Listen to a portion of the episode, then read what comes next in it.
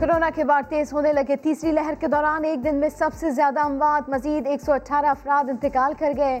مجموعی اموات پندرہ ہزار چھ سو انیس ہو گئی چوبیس گھنٹے میں چار ہزار تین سو اٹھارہ نئے کیسز رپورٹ ہوئے۔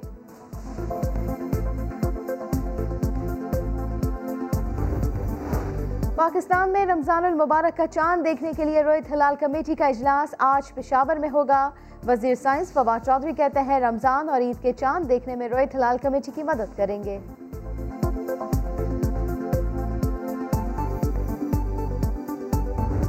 The Central Executive Committee of the Pakistan People's Party has rejected the so-called show cause notice. Pakistan People's Party Central Executive Committee has directed submit their resignations from these offices with immediate effect in protest to the attitude, conduct and action استعفوں کا atom bomb opposition پر ہی گر گیا ایک notice نے P D M کو ملیا meat کر دیا جیالے نے سارے عہدے چھوڑنے کا اعلان کر دیا۔ بلاول نے لفظوں سے حملہ کیا، بولے، استعفے دینے ہیں تو دے دو، فیصلے مسلط نہ کرو۔ استعفے ایٹم بم ہے، آخری ہتھیار ہے، یہی موقف تھا اور یہی موقف ہے۔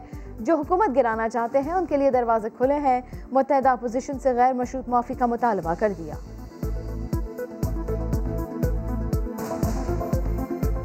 Central Executive Committee demands unconditional apology to the Awami National Party and the Pakistan People's Party for this obnoxious conduct.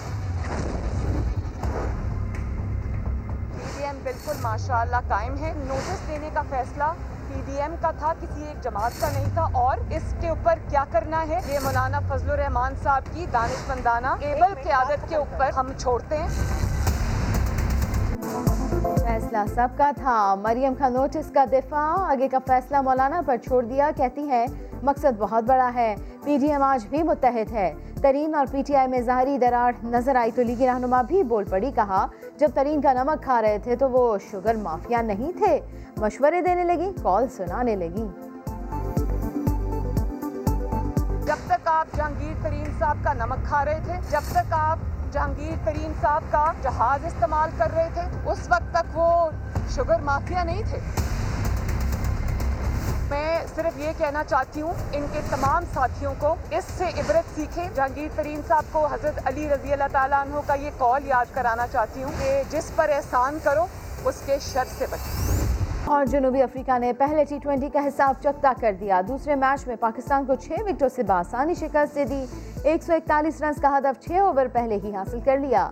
Series ایک ایک سے برابر تیسرا ٹی ٹوینٹی کل کھیلا جائے گا۔